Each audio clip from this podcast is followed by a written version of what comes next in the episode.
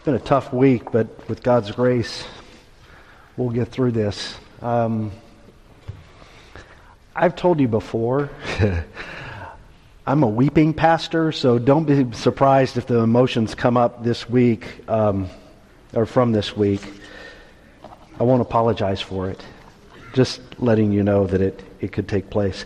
Let us pray before we dig into the scriptures. Father, you are our heavenly Father. And there are many times uh, that we need to run to you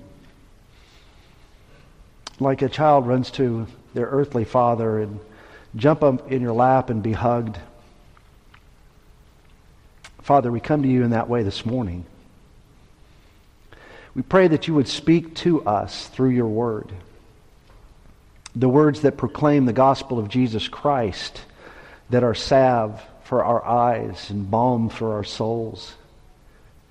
We pray, Holy Spirit, that you will enlighten our hearts, that we may know the hope of our calling, the surety of the inheritance that we have in Christ Jesus, and the immeasurable power and the love that you have towards us who believe. We need all those things this morning as we look at this text. We pray that you would mold us and make us into your image this morning. We pray that you would use these words to transform us to be more Christ like to the world around us. We ask these things in the name of the Lord Jesus Christ. Amen. Well, this passage that we have before us this morning talks about three different kinds of people. It talks about slaves, it talks about false teachers, and it talks about greedy people or those who want to be rich. If you read this on the surface as we're coming to the close of 1 Timothy, we're in chapter 6, we have this message and one next week, then we'll get on to 2 Timothy. But if you read this, you might have this thought that okay, Paul's just trying to cram in a lot of different thoughts right here. Kind of a rapid fire teaching, and that they don't really all work together or hold together or make sense together. But that's not the case at all. Not in this text. And so here's the question, or you may even think it's a riddle. What is a slave? What is a false teacher? And what does a greedy person have in common? What do they have in common? I mean, you heard Kelly read the text.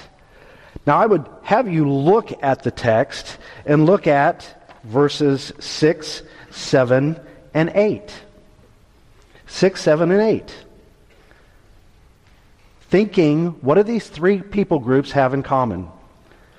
Paul says to Timothy here, but godliness with contentment is great gain. For we brought nothing into the world, and we cannot take anything out of the world, but if we have food and clothing, with these we will be content. I would put forth to you that those three people groups, slaves, false teachers, and greedy people, what they have in common is they are discontent. They're discontent. They're not content. Although in this passage, I want you to know that the slaves that Paul is talking about are those that are within the church at Ephesus, this house church. So they are believers. And we'll get into that. But there is a there is a part of us that is discontent all the time. Do you agree? I mean, think about it. Nelson Rockefeller was one of the most wealthy people in the world. He was asked one time, How much money does it take to make a person happy? And you know what his response was? Just a little bit more. Just a little bit more. And you have to ask, did he ever achieve the little bit more? Well, he may have made a little bit more the next day, but then there was a little bit more than he wanted. You cannot slate that kind of desire. You can't. Human beings always seem to want what they cannot have. That's true of pastors. I've got to tell you this week, this, working through this text, got to speak to myself first before I speak to you. Discontent. A pastor, why isn't the church bigger? Why isn't the budget bigger? Or like Moses, the people you gave me.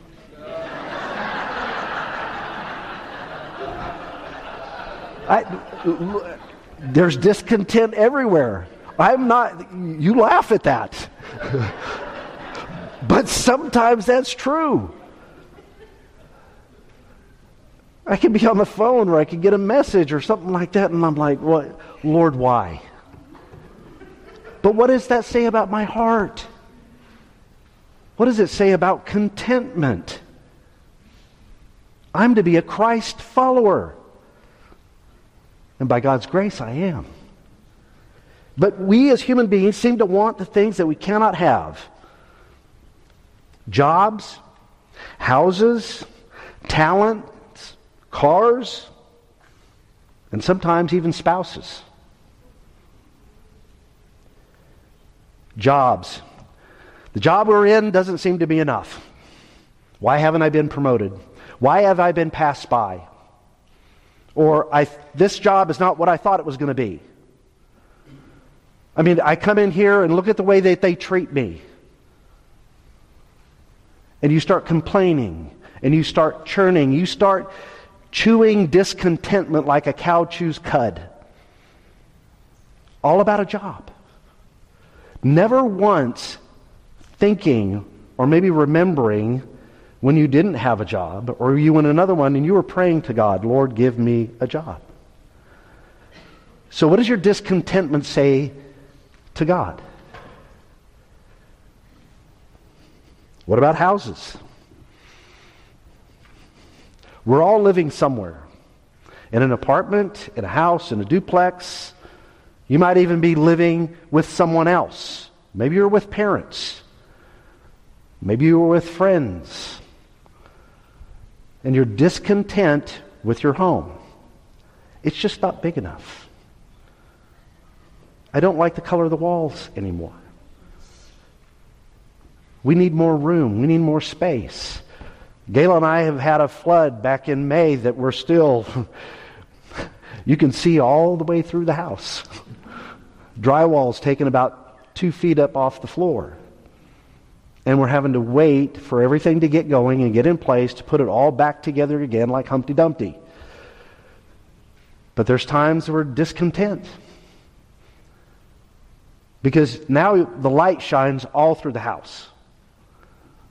So I get up this morning, I'm going to look over my notes and things, but Gayla's in sleeping. So if I turn the lights on like I normally would, it just shines all the way through. It might wake her up. Discontent. We do the same thing with our talents. Oh, we like to boast about what we can do, don't we? I'm good at this, I'm good at that. And yet, out of the corner of our eye, we see someone else. Gosh, I wish I was like that person. I'd like to preach like Kevin DeYoung. And then we envy. And then we have jealousy and discontentment. It happens to all of us. All of us. Cars, we'll say, my car's too small, my car's too big, I need a truck, I'm not a car. And you're not content with the things that you have. And then there's marriage and wives. You won't have direct conflict with your wife, but you'll muddle to yourself, murmur. The woman that you gave me, the husband that you gave me, yeah, it's a little bit humorous. But do you really love the wife of your youth? Are you content with her and her alone?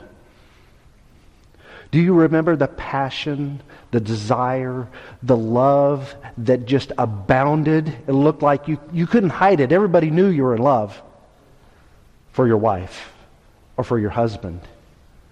Have you lost that? contentment in all things. All things. I want to look this morning at a couple of different things contentment in our station, contentment in Scripture, and contentment in sufficiency. Those three movements within this text.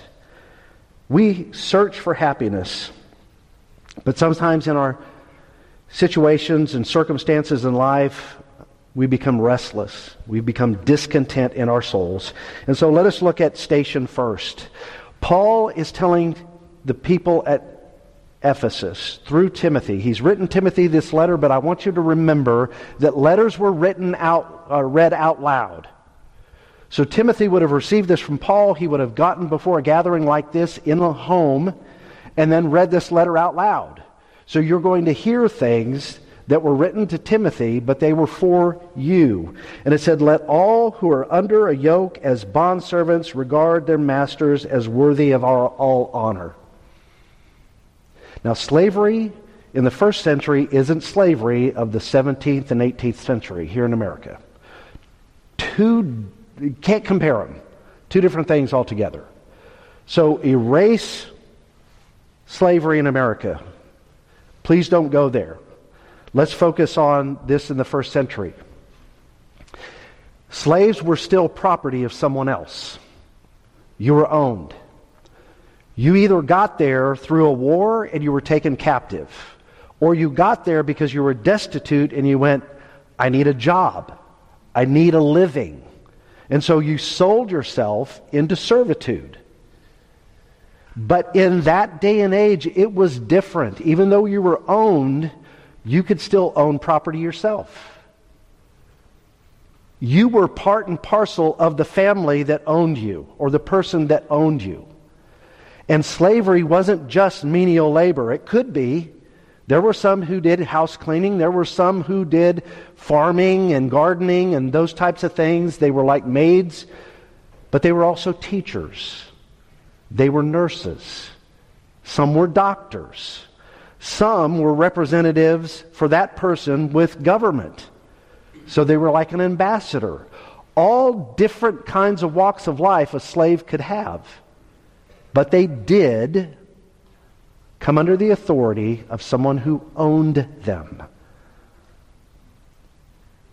Now, it's recorded in history that uh, there was over 50 million slaves during the first century in the Roman Empire. That's roughly a third of the population. Now, historians will also tell us within the church, slaves tended to gravitate and receive the gospel more so than other people. So within the church, that ratio was probably higher. You may have had 50% of the people in the church were slaves. And think about this for, for a moment. It is very possible that some slaves were elders, some slaves were deacons, and their owners were the members. I mean, think about that. How tempting would it be for a slave if they were discontent in their station of life to say, Why do I have to be a slave? Why does he always get to call the shots? Why does he tell me go when I have to go? Why does he tell me come and I have to come? Maybe now that I'm an elder, I can stick it to him. Okay? I'll make it hard on him. Paul knows the temptations of the heart. He's speaking to believers. And he says here, you need to be content in your station of life. I have placed you there. It is not by accident. Paul says elsewhere, if you can free yourself, and a slave could at that time, could come up with the money to buy itself out, you could be free, and that was better. But Paul also says if you came to Christ as a slave, remain a slave.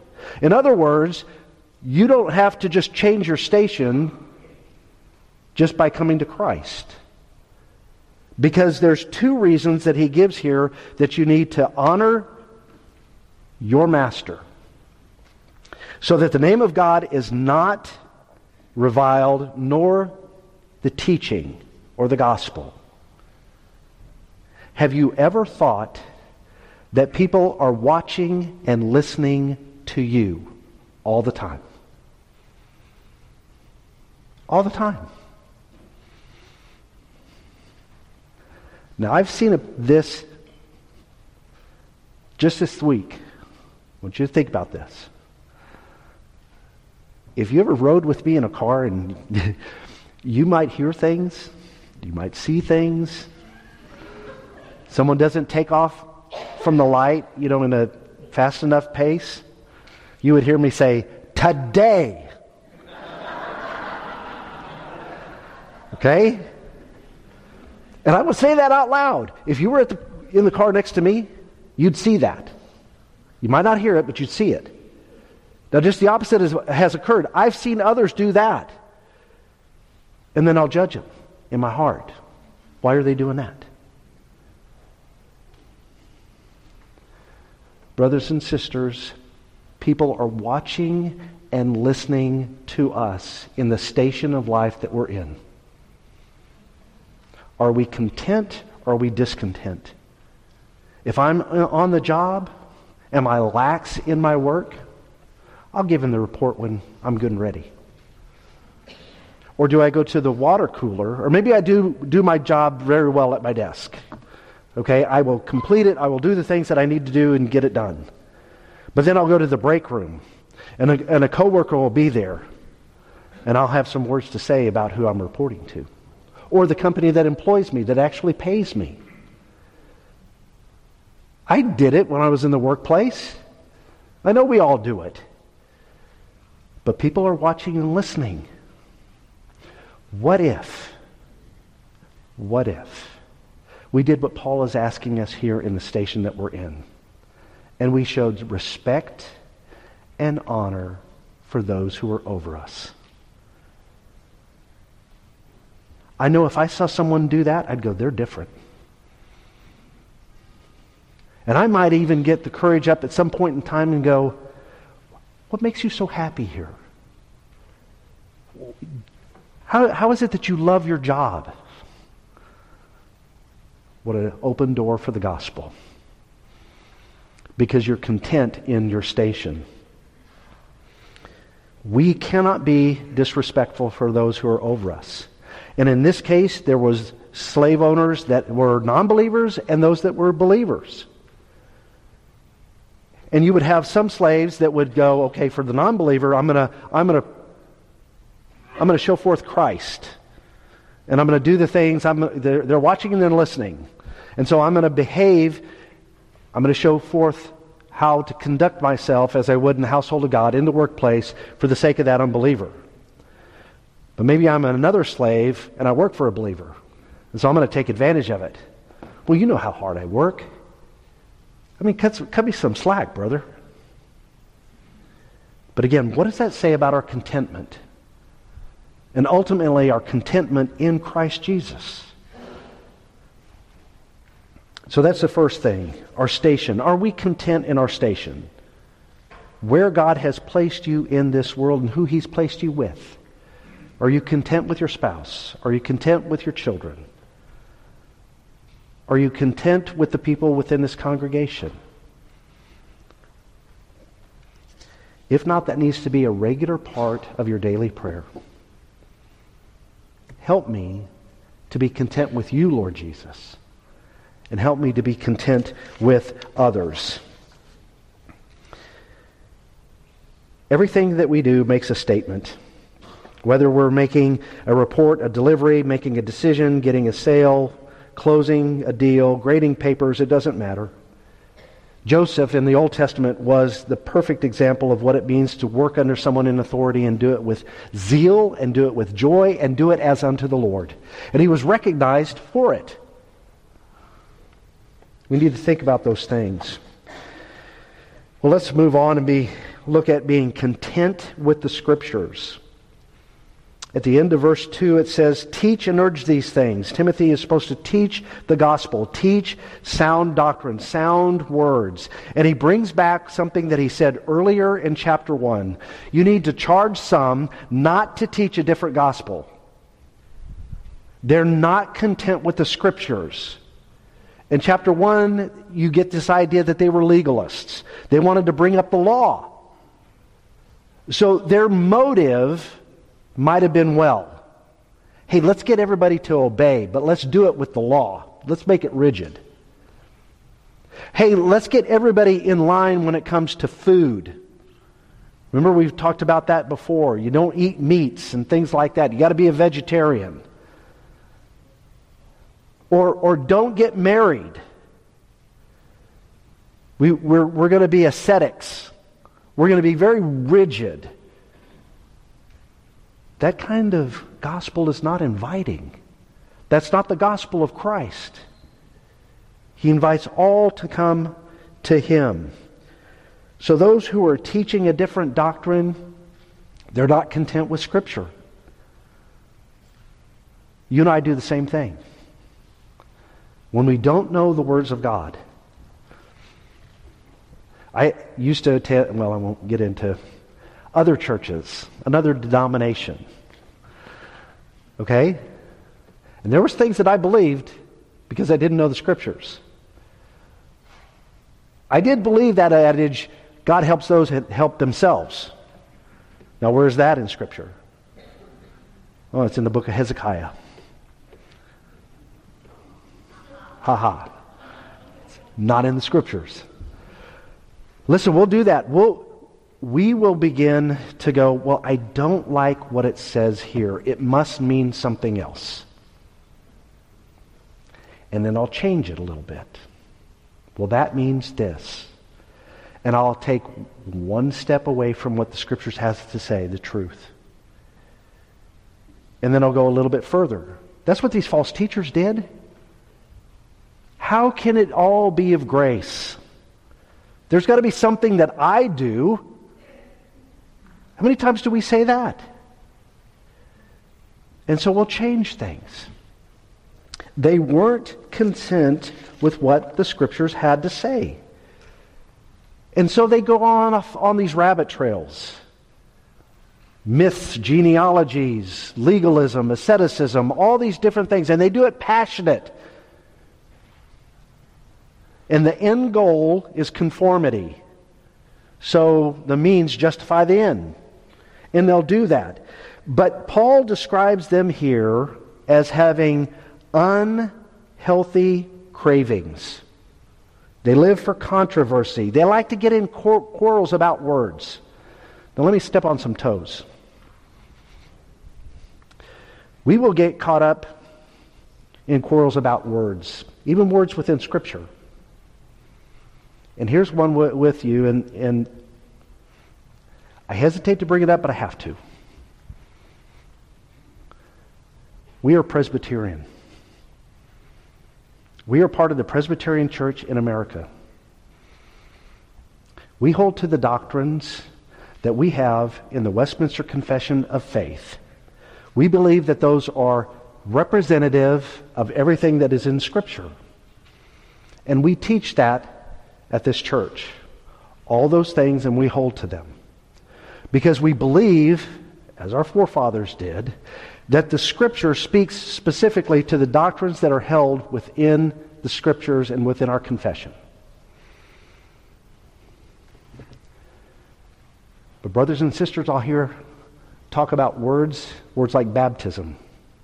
And all of a sudden, baptism has to be done the way I want it to be done, in the mode that I have to have it. Baptism doesn't save, brothers and sisters. It's a sign and a seal of the covenant. And so when you start getting in quarrels about words, even within doctrines and within Scripture, and you're attacking one another on that, what good does it do?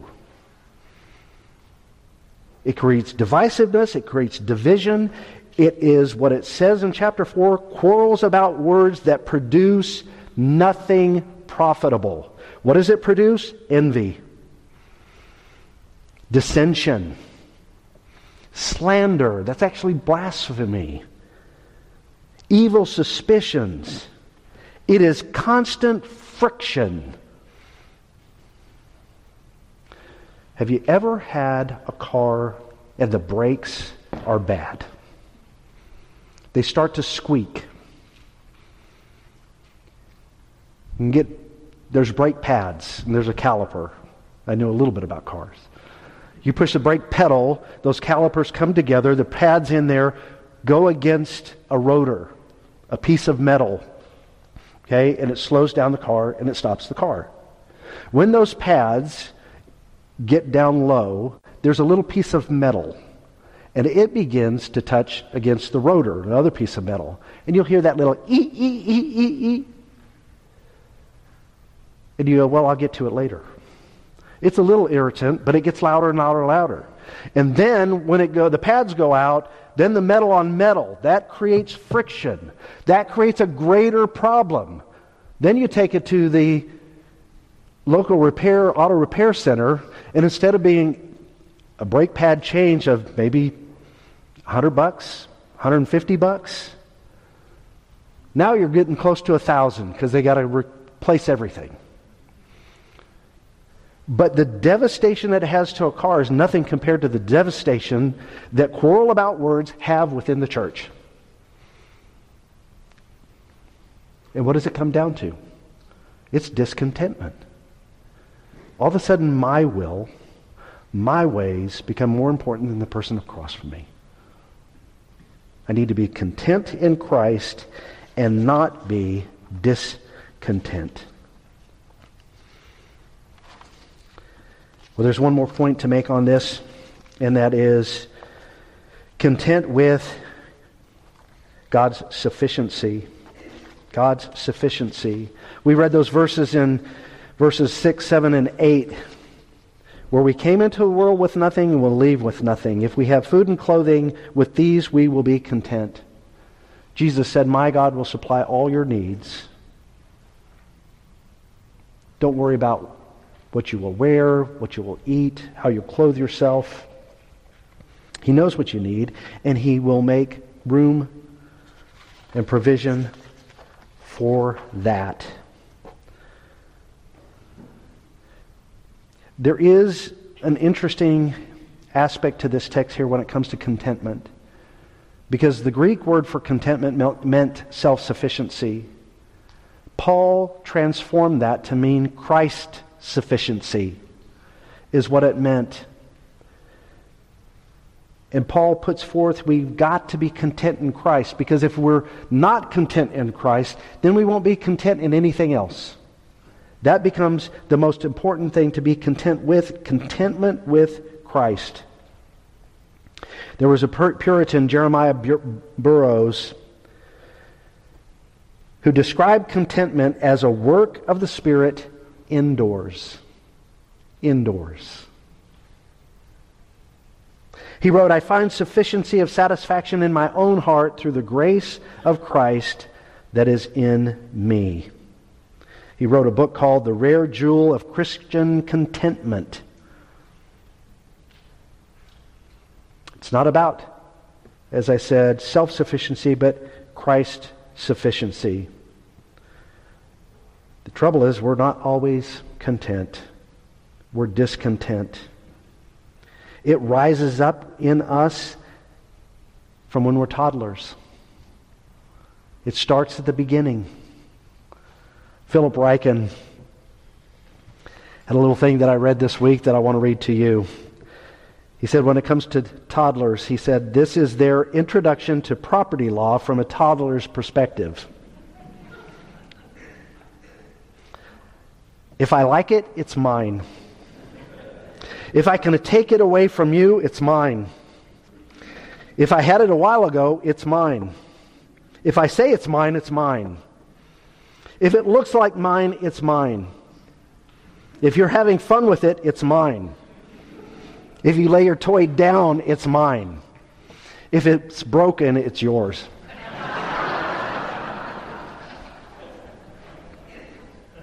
Sounds childish, doesn't it? Very childish. The problem with uh, it is it's so true. Because some of us never grow up. We'll behave like children. Paul says, When I was a child, I behaved like a child, but I've put away childish things. Meaning, I hold to Christ. For me to live is Christ. We have to put away those things. We have to follow Christ. We have to learn Christ. We need to live like Christ. It's not just children that are discontent, it's people of all ages. Chuck Swindoll received a poem from a teenager that sums us up very well the difference between being content and discontent. The poem went like this It was spring, but it was summer I wanted, the warm days and the great outdoors. It was summer, but it was fall that I wanted, the color of leaves and the cool, dry air. It was fall, but I wanted winter, the beautiful snow and the joy of the holiday season. It was winter, but it was spring that I wanted, the warmth and the blossoming of nature. I was a child, but it was adulthood I wanted, the freedom and the respect. I was 20, but it was 30 I wanted, to be mature and sophisticated. I was middle aged, but it was 20 I wanted the youth and the free spirit. I was retired, but it was middle age I wanted. The presence of mind without limitations. Then my life was over, and I never got what I wanted. Discontentment is a thief. It robs every other experience of our God given joy. Someone who is discontent is always losing. Job said, Naked I came from my mother's womb, and naked I shall return. Every human dies penniless. There is the story of the millionaire who died, and the minister was giving the eulogy, and afterwards he was asked by a member of the congregation, How much did he leave behind? The minister said, Everything. Everything.